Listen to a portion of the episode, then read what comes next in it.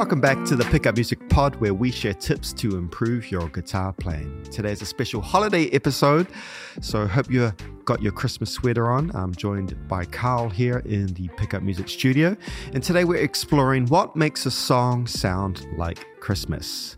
So we've done some deep research into the top Christmas songs of all time, and I've put it down to 4 core things which makes a song sound like Christmas. Wow. Now, 4 things, huh? Only 4. Okay. Who would have thought? All right. Now, you could just have 2 of these and you'll be kind of like a Christmassy song, or you could have all 4 of these things and you'll be like 10 out of 10 Christmas, like Santa's arrived. Okay. It's fallen down the chimney. Yeah.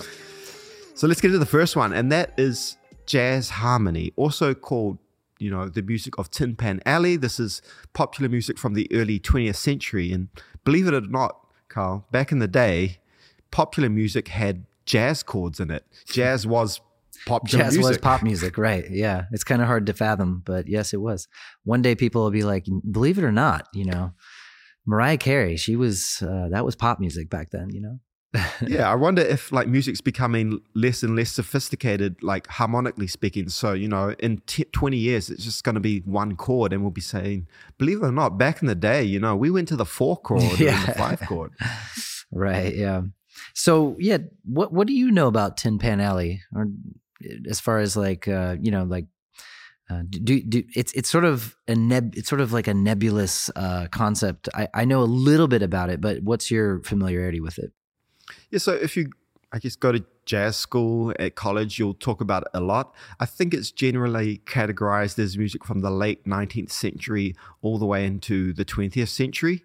But I think most of us would think of it as the early 30s and 40s music from songwriters like Irving Berlin, jazz standards. And that was popular music, which was inspired by, traditional music from Black Americans, but it became very popular through artists like Bing Crosby and Frank Sinatra, and nowadays people like Michael Bublé. Yeah, right. And also for musicals as well back then, right? Good point. Yeah, it's much broader than popular music. It was a lot to do with theater as well. Yeah, well, they were tied together a lot, a lot of those musicals, and that was kind of like the pop music, right?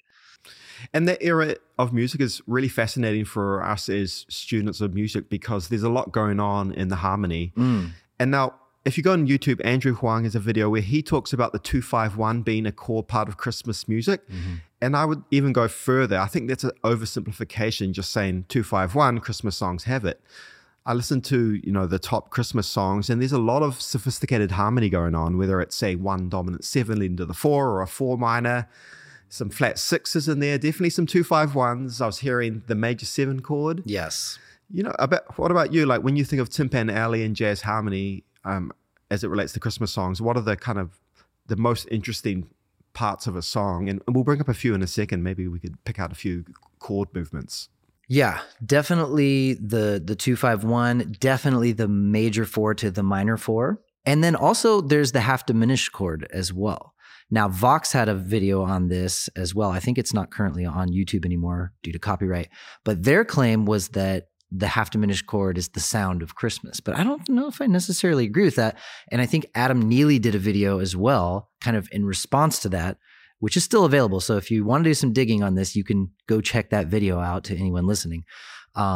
But the half diminished chord is found in there, and that definitely was a sound from Tin Pan Alley days and early jazz days as well that you don't hear very often anymore. Yeah, Adam Neely had a good point because he said that a chord progression in itself is not inherently Christmas because you can see these chord progressions and the minor 7 flat 5 chord in other styles of music, but it wouldn't be something that you'd think of as outright Christmas music. Right. Well, so where does that lead us then? That brings us back to my 4 things. If you have only one of these things, like Tin Pan Alley, which is the first one we're on, it's not going to be Christmas music, right? But if you have 2 of these things, then all of a sudden, it's Christmas time. So let's move on to the second one, which is swing feel. So, that swung feeling. And I'll break this down even further. It's both that, jazz swing, but also on the rock and roll side. So songs like Rock Around the Christmas Tree or Jingle Bell Rock, those are, getting into the mid 20th century there, and those are still swung, but it's more of that rock and roll feel, but it still evokes to me a very timeless Christmas feeling. That's a really good point. I mean, even if you think of modern pop Christmas songs, there's very frequently a swing feel in there. That's I never really thought about that, but yeah, I think that's true. Yeah, as a person who's detoxing from jazz, when I go to the Glendale Galleria and there's like, you know, a bit of swing happening, I'm like, yeah, it's the one time a year when, you know, you can swing and not feel you're outdated. Yeah, that's a good point. There are some exceptions to this. Not every Christmas song is swung. A good example is Feliz Navidad. So this is clearly not a swung song. It's not even in English at the start of it. And I think that's a really good example of how, it's not just about American swing, like New York feel to be Christmas. There's different ways to celebrate Christmas in different parts of the world as well. I was just trying to think about Feliz Navidad. Is it swung? Feliz Navidad. Dun, dun, dun. Oh, I'm going to get copyrighted. Da, da, dun, da, da. Right, the beat. It's definitely straight. Yeah, the beat is definitely straight. Feliz Navidad. Yeah, no, you're right. Yeah, it's not swung. I was thinking maybe the melody was a little swung, but not. Yeah. Yeah. So that's an exception. I'm sure there's others out there. Let us know if in the comments, if you think of any. And just on this rhythm topic, it's interesting that there are a bunch of different time signatures. It's not all in 4/4. I heard some in 3, some 12/8. Yeah. So I wouldn't say time signature is something that defines a song as Christmas. Sure. Yeah. I mean, Christmas Time Is Here is in 3/4. That's one of the classics. Haven't heard a Christmas song in 7 though. Let us know if you do. Well, in the live lesson that we did, that I did last week or 2 weeks ago now, the Donny Hathaway song "This Christmas," the intro is actually in 7. So da da da da da da da da da. Oh, that's cool. Yeah, and then at the end of the fourth time, then they do that second bar in, like, you know, fully 8 or 4/4, I guess. And then the song's in 4/4. So yeah. Okay. I'll take my, my theory nerd hat off for a second here. Sorry about that. Very cool. Well, before we get on to the third one, I interrupt the podcast for some Christmas music. This is one of our songs on the site. This is an arrangement by Nicholas Mitty. Have a listen to it. It's just 45 seconds. And think about what are the things about this song which make it Christmas. You can't see this. He is wearing a Christmas sweater. But what are the things that you're listening to which, you know, give you those vibes? Here it is.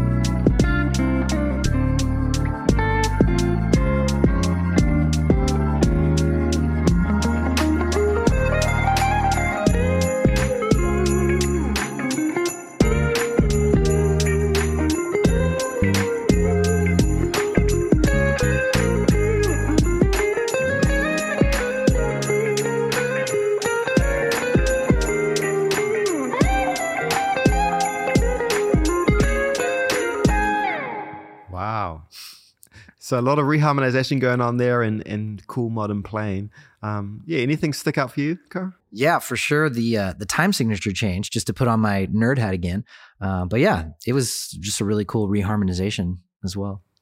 And that's a good example where a melody which is super strong, even if it's in a totally different style, it will still be memorable to you because you already know the original melody. All right, so let's move on to the third thing, which is bows of some type. And there's different types of bows. There's sleigh bows, there's jangly bows, there's like glockenspiels, all different types of bows. And, you know, there's just something about it that it instantly makes a song Christmas. So, you know, if we take a step back, like if a song had that jazz harmony, had the swing feel, and the sleigh bows, then it's over. Game over. It's over. Yeah. Even like if we didn't have the first two, right? So it's, you know, not jazz harmony, it's straight, so it's not swing feel. Mm. But add in those sleigh bows and boom, Christmas. You're still there. I'm curious, Sam, growing up in New Zealand, like do bells have the same sort of affiliation for you? Is it's an international thing? It's not just like American capitalism, hallmark that I'm used to seeing. But is it for you as well? Like that same association? Definitely, like through the music. I think maybe we have like little bells that we had hanged on the Christmas tree. Did you ever have those? Yeah, I think so. Yeah. Yeah, certainly in music. And I did a bit of research on why bells are associated with Christmas. And there were two conclusions. The first one was Andrew Huang, which said that a bell reminds you of a sparkle. When there's a sparkle in your eye, it sounds like this.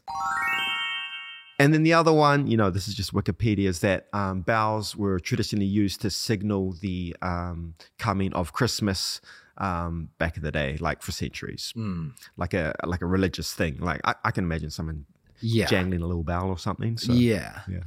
Interesting. But like all things, it's been just commercialized by American pop culture. Yeah. So okay, we've got jazz harmony, swing feel, and sleigh bells. Where does that take us from there? What's the fourth thing? The fourth and final pillar is what I'm calling Christmas vibes. And this, I just mean the lyrics. Like so many of the lyrics are like, I'm sitting around the Christmas tree, opening my presents. It's a bit obvious, but that is, that definitely helps. It's kind of like the cheat route. Just talk about Christmas stuff and then, okay, now it's a Christmas song. If you're interested, here are the top 10 Christmas songs of all time. This is coming from Billboard. There's All I Want for Christmas Is You, Mariah Carey. That's one that Adam Neely talks about, and he talks about three characteristics there. One being the Tin Pan Alley, second being her powerful R&B vocals, like the 90s thing, and then also that wall of production, like the overproduction sounds. So, yeah, the wall of sound, the Phil Spector stuff. Yeah, that's right, yeah. Which is another interesting characteristic which you see in quite a few of these Christmas songs is just like turn up the arrangement and instrumentation to 10. Layer every part. And then the second one was Rocking Around the Christmas Tree and then Jingle Bell Rock. And then we have The Christmas Song, Nat King Cole, A Holly Jolly Christmas. That's a fun one. And then Feliz Navidad. That one's cool because it sits right outside. It's like a whole different feel. So yeah, that's a fun one. Then seventh, we have It's the Most Wonderful Time of Year, Andy Williams. Then we have Last Christmas, that one. Very cool. That has a lot of production as well. And then finally, we have Let It Snow, Let It Snow, Let It Snow, Dean Martin, and then White Christmas, which is actually on the top of the list, I think, for like most sold Christmas songs of all time. That's a great one. The Drifters version of that is just warms my heart, warms my cold Grinch heart every year. So Karl, how about you? Any deep cut Christmas tunes which you want to share with the world? I do. Christmas is a very special time for my wife and I. And we have a playlist actually, which I think I can share. So we'll put it, if you're on Spotify, I can share it and it'll be in the description. But there's a couple. There's Let It Snow by Boys II Men. That jam always gets us in the Christmas mood. There's also the Jimmy Smith and Wes Montgomery version of Baby It's Cold Outside, which is instrumental version, but it has the sleigh bells and it just instantly puts you in that swing, like feel good organ trio vibe. Those are the two big ones. And then for some reason, my daughter is now obsessed with I Want a Hippopotamus for Christmas. And oh my God, Sam, I can't tell you how many times I've had to freaking listen to that song. But yeah, those are the big three, although I'm pretty sick of the hippo song at this point, but yeah.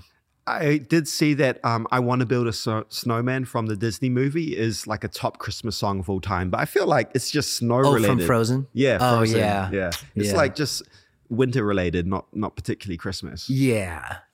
That is a good song. Although I'm not qualified as So let's check out another tune here. We had Donny Lodicina in the studio. He dressed up as Santa. No white beard, but a really good guitar player. And this is his arrangement of Away in a Manger. And you can learn it on the site. We got Tab and a tutorial for not just this song, but 30 plus songs at beginner, intermediate, and advanced levels, including tracks. And then, try some active listening. See if there's sleigh bells, see if there's jazz harmony, see if there's Christmassy vibes, and see if it's got a swing feel. Here we go.